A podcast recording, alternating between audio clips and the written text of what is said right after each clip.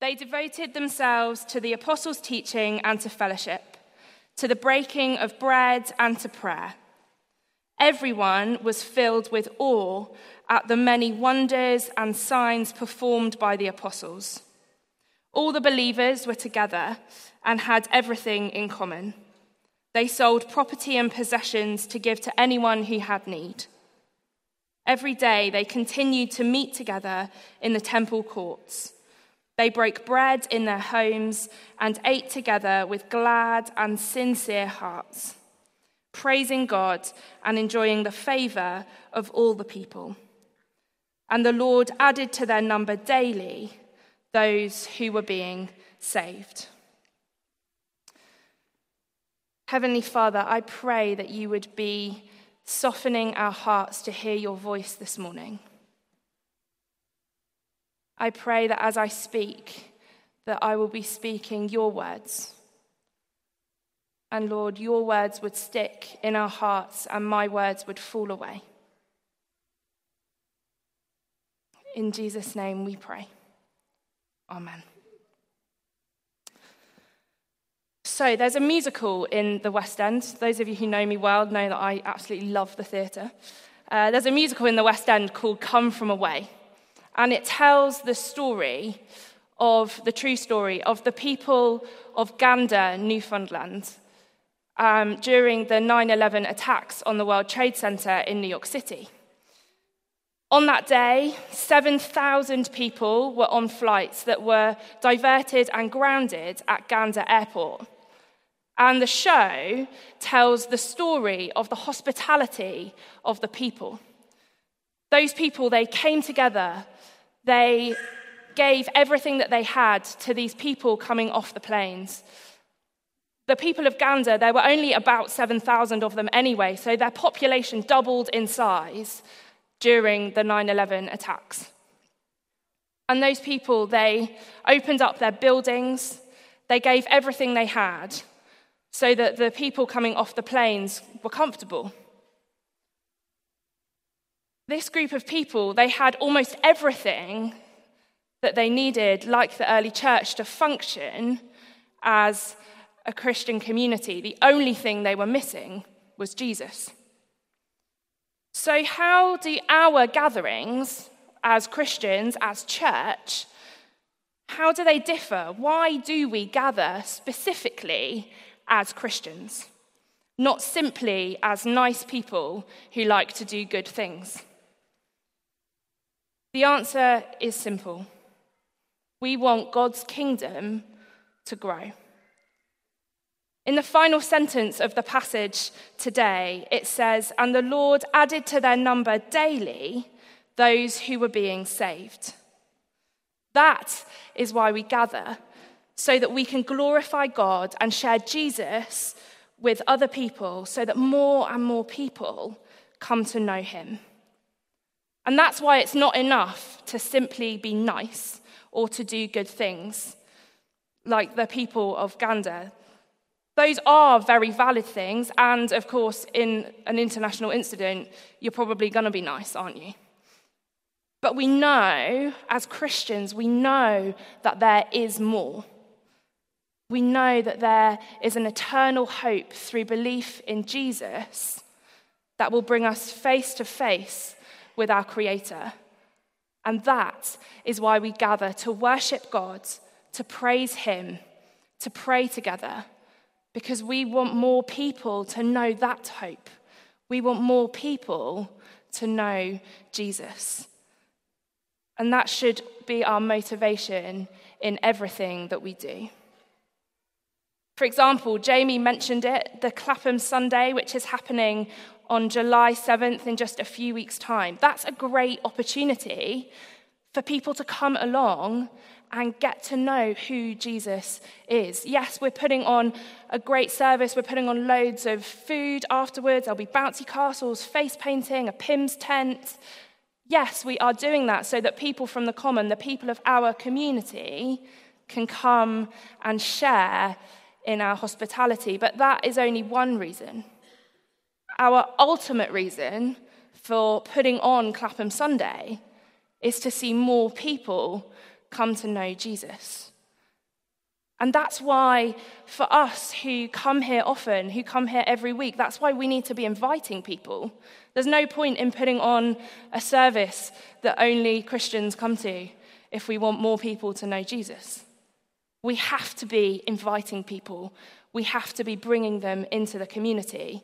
And perhaps you know someone, and maybe they actually won't come to church on a Sunday, but they would come to everything that we're doing after Clapham Sunday all the food, all the bouncy castles. Invite them to that. Bring them along. Share Jesus with them in your conversations, in the way that you act around each other, in the way that we share love with one another. So, why do we gather? We gather so that more people come to know Jesus. And so, my next question is how do we gather? And that's where the rest of the passage comes in. Firstly, we gather in worship. Let's read verse 42 together. It says, They devoted themselves to the apostles' teaching and to fellowship, to the breaking of bread and to prayer. What did those disciples in the early church do when they gathered? They devoted themselves to four things. That word devoted in the Greek can be translated as steadfastly continuing or continually devoting themselves. There's a direction to the verb. It's not just a one time thing. You don't just devote yourselves once, but we continue and continue to devote ourselves. And so that's why we come together every Sunday. That's why we come together midweek, so that we can be continually devoting ourselves to Jesus. And so, what are the four things that the, the disciples devoted themselves to? Firstly, apostles' teaching. We should be gathering to hear teaching from the Bible as we do every Sunday. The apostles, they would have taught from the Old Testament and taught how Jesus fulfilled those Old Testament prophecies. And then that's what we have in the New Testament. And that's what we hear on a Sunday. That's why we come together to hear the whole story of Jesus from Genesis to Revelation. Secondly, we should gather for fellowship. And that happens on a Sunday, but it also happens midweek during connect groups, during Trinity toddlers, Trinity babies, Trinity crawlers, whatever group it is, wherever you come together as a Christian community to share in Jesus, that is fellowship. Thirdly, the breaking of bread. In the Greek, this is referring to the Lord's Supper, or it's often called communion. When we gather, we should share in bread and wine as a remembrance that Christ died for us. And finally, they devoted themselves to prayer. When we gather, we should pray. However, we gather, wherever we gather, we should pray. Prayer is our way of communicating with God, so let's make sure that we are a praying community. I actually personally I find praying on my own really easy, and because I like to talk a lot, I pray, find praying with other people quite hard. But it's something we have to devote ourselves to when we come together as a community to pray for each other and to pray for others to know Jesus. So that's gathering in worship. Next, we see that the disciples gathered by sharing. Let's read verses 44 and 45. All the believers were together and had everything in common. They sold property and possessions to give to anyone who had need. I think as, as Christians, as church, we find gathering for worship probably quite easy. It happens on a Sunday, you come along and we have a service. It's kind of easy. However, I think sharing is much harder. The disciples, when they uh, were physically with Jesus, they had something called a common purse where they put all of their belongings, everything that they had, together in a common purse with the rest of all 12 of them. And they used it to buy their food, they used it to give to the poor. They used basically, whenever they had a need, they could use the money from the common purse. And I imagine when there were 12 of them, it probably was a little bit challenging, but was quite simple for 12. And then at Pentecost, which happens just before our passage today, there were 3,000 people added to their number. So they were just over 3,000, and still they had a common purse. Still, they tried and tried to keep this common purse, to have everything in common. And we read in our passage, all the believers were together and had everything in common. And so I think there are two things that we can learn as a community living in the 21st century. The first thing that we can learn is how they viewed each other. The phrase in verse 44, which says, All the believers were together, can be translated from the Greek as, All believers were together the same. This means that they didn't see themselves as better than anyone else. They didn't see themselves as better than the person who hasn't been a Christian for as long as they have. They saw each other the way that God sees them as equal, as the same, regardless of who they were and what their history was. And that's how we should see everyone that we meet. God sees each and every one of us in this room as his child, as his beloved. And that is how we as Christians should be viewing each person that we see. When someone is accepted into the family of Christ, we're called into the same family, and we each have the same status in God's eyes. And so that is how we should be treating and how we should be viewing all of those around us. And I think the second thing that we can learn from the early church is that they shared like a family. Think about this for a moment. Hypothetically, there's a family of four, there's two parents, and there's two children. One of the parents decides, they goes off to work, decides, comes back and says, um, I'm not going to share my money with you. I'm going to keep it all to myself. This is my money. I don't want you to have any of it to the rest of the family. And so the other parent, who also goes off to work, decides, okay, me too. I'm not going to share my money with you either. It's all mine. So you have two parents who are quite reasonably well off, and then two children who have nothing because their parents haven't shared it with them. Now, that I think for us in the 21st century is probably bizarre. It's crazy. It would be reported as a safeguarding issue of neglect. We would never do that, I don't think. I'd hope not. So, why is it so easy for us to share with our biological families, but we find it so hard to share with our God given family? God doesn't expect us to give everything away. We see later in the passage that they shared a meal in their home.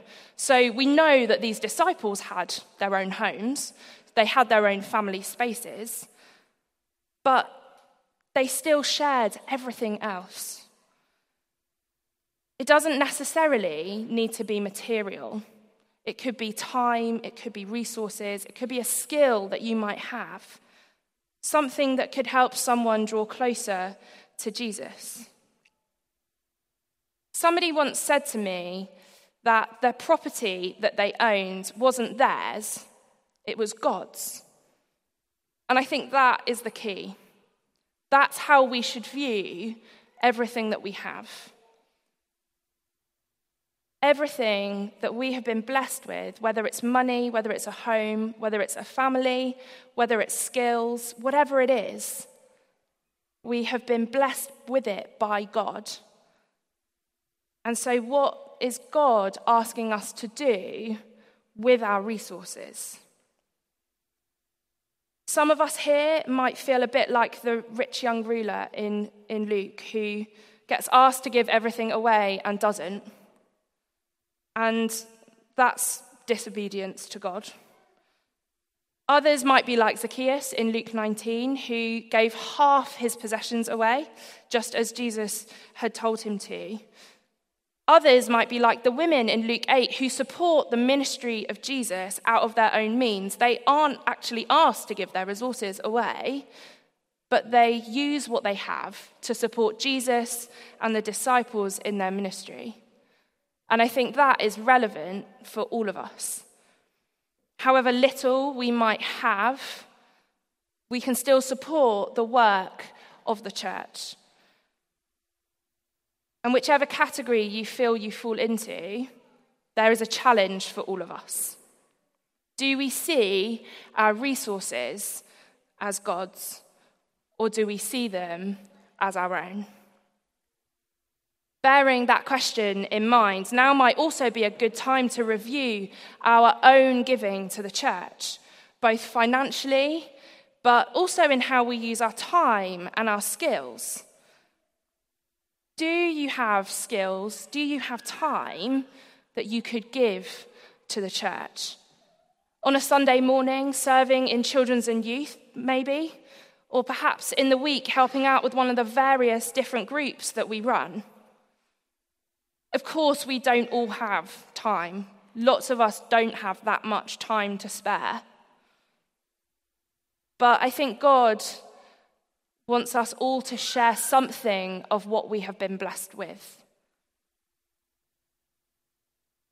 Are we coming to church on a Sunday, consuming, taking, and coming just for our own individual God fix and then leaving again and not really thinking about it until the next week? Or are we giving? Are we giving back to the family? Are we sharing what we have with those around us?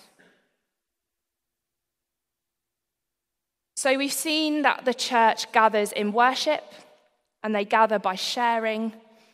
And finally, we see that they gather in fellowship.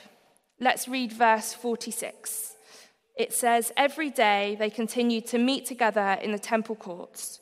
They broke bread in their homes and ate together with glad and sincere hearts. There are two very clear activities that the disciples shared in here. They are meeting together and they're eating together. They met in the temple courts that's a bit like what we do here on a Sunday morning when we have tea and coffee. It's likely that in the early church they would have gathered in a place called Solomon's Colonnade, which was essentially a long porch in the outer temple. They will have met together to have a chat, to see how everyone's getting on. Exactly what we do before our services on a Sunday. They also ate together.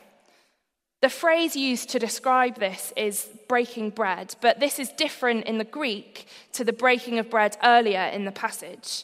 This time round, it simply means to share a meal together. I recently went on holiday to Edinburgh. I went on my own. I had a great time. I explored loads of the city, and I ate basically all of my meals alone. I eat quite a lot on my own, but when I was on holiday, I went to some nice restaurants and I realized that I found it quite difficult not to have anyone to talk about the food with. There's something really special, I think, about going to a nice restaurant and eating good food with other people and being able to talk about the experience. Being able to say, Oh, I've never had that one thing before, and frankly, I'm never going to eat it again. There's something really special about sharing a meal together. Perhaps you often eat alone, or as a family, you don't eat together very often. And I would love to encourage you to find the time to eat together, whether it's as a family, whether it's with Christian friends. Find the time to share that experience because there's something really special about eating together as a community of God's people. We see at the end of verse 46, it says that they ate together with glad and sincere hearts. That is what, making, what makes eating together so great. It's the attitude of our hearts to be thankful for what we're eating and to be thankful for the community that we are sharing it with. And so we have seen how we gather through worship by sharing and through fellowship. And we know why we gather, so that more people will come to know Jesus. But we can also see from this passage how our attitude should be towards gathering. Verse 47 it says, praising God and enjoying the favor of all the people, and the Lord added to their number daily those who were being saved. The people praised God and they found favor with everyone there. That word favor can also be translated as grace. And so their attitudes towards gathering together was to praise God and to be grace filled. That should be our attitude when we come to church, when we join together in worship. Are we praising God and are we grace filled? Those of you who are beady eyed may well have noticed that I've missed out verse 43. Verse 43 says, Everyone was filled with awe at the many wonders and signs performed by the apostles. So the people, they were praising God and they were grace filled, but they were also filled with awe. Their response to God's goodness and his grace was to praise him and to be filled with awe. And so, as a church community, as a community of Christians, when we gather, we have three responses. Firstly, upwards to God, we should be praising God. Secondly, outward to the people and the community around us, we should be grace filled towards them. And finally, inwardly, we should be filled with awe. Our heart should be filled with awe at the wonders of God. And so, is that our attitude? Are we praising God? Are we filled with grace and filled with awe? Whether that's at church, whether it's in Connect Group, whether it's with Christian friends as a family, we should be praising God. We should be grace filled towards others, and we should be filled with awe at the works of God. And so, why do we gather? We gather so that God will grow the church, and we've seen that here at HTC. We've grown, so let's continue to gather together. It's an encouragement that we have been growing, and that's why we should be awe filled. God has brought people in and will continue to bring people in. And how do we gather? By worshipping Him, by sharing our resources with one another, and sharing our lives through fellowship with each other. And that's the challenge. Do we come to church to share with one another? Or do we come to church simply to get our own personal God fix? See our friends and then leave again? Is church just another thing to do on the weekend? Or are we really believing in God throughout the whole week? Are we simply coming as consumers? Or are we giving back to the family too? Those people of Gander that I mentioned at the beginning, they helped those 7,000 plane people who landed there during 9 11. They managed to get together and to give to 7,000 people. And although I'm sure that there were some Christians in that group, primarily they weren't a Christ centered group. Yet they managed to come together and to do what they did without Jesus. So, how much more can we do when we put Jesus at the center? How much more can we do when God is in control, when God is using us as his hands and his feet? The people of Gander gathered to give to the people from the planes. And so, what is our attitude towards gathering? Are, are you a person of Gander who gives, or a person from the plane who simply consumes? Our vision here at HTC is every life bearing fruit for Jesus. That's our vision, and that is why we gather. Not to see friends, not even to get our own personal God fix. We gather so that more people will come to know Jesus. I'd love to invite the band up, and I'd love to invite everyone to stand. We are going to have a time now of response. The band are going to lead us in a couple of songs. And during that time, if you'd love prayer, We'll have some people at the front who will be ready to pray with you if you would love someone to pray with you. But I think there are two groups of people that I would love to pray for. The first are those who struggle with the idea of sharing, those who struggle with the idea of seeing church as family. Perhaps that phrase that I used of, this isn't mine, it's God's, really struck with you. If that's you, please do come forward for prayer. I'm going to say a prayer at the end that will also cover that. But if you'd love to pray with someone, please do come forward.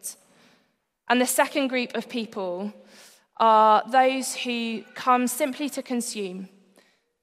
You might not even know that that's what you're, you're doing, so perhaps ask the Holy Spirit to reveal it in you. But I'm going to I'm going to pray for you now, for those of you who that's, that's true for you. And I'm going to pray that God will soften your heart, that He will transform your heart, so that you will desire to come together in fellowship and to come together as a family. And that phrase, it's just another thing to do on the weekend. I think if that really struck with you, please do come forward for prayer. So there'll be some people who would love to pray with you. So, Connect Group leaders, anyone who um, was on hosting, please do come forward and be ready to pray with people. I'm going to pray and then we are going to respond with two songs. Heavenly Father, thank you that you love us. Thank you that you have called us to live in community with one another. And Lord, I pray for all those here who come to church to consume. And Lord, I pray that you would transform their hearts and their minds, that you would give them a desire for church not just to be something to do on the weekend, but church to be life, to live life with the family of God's people.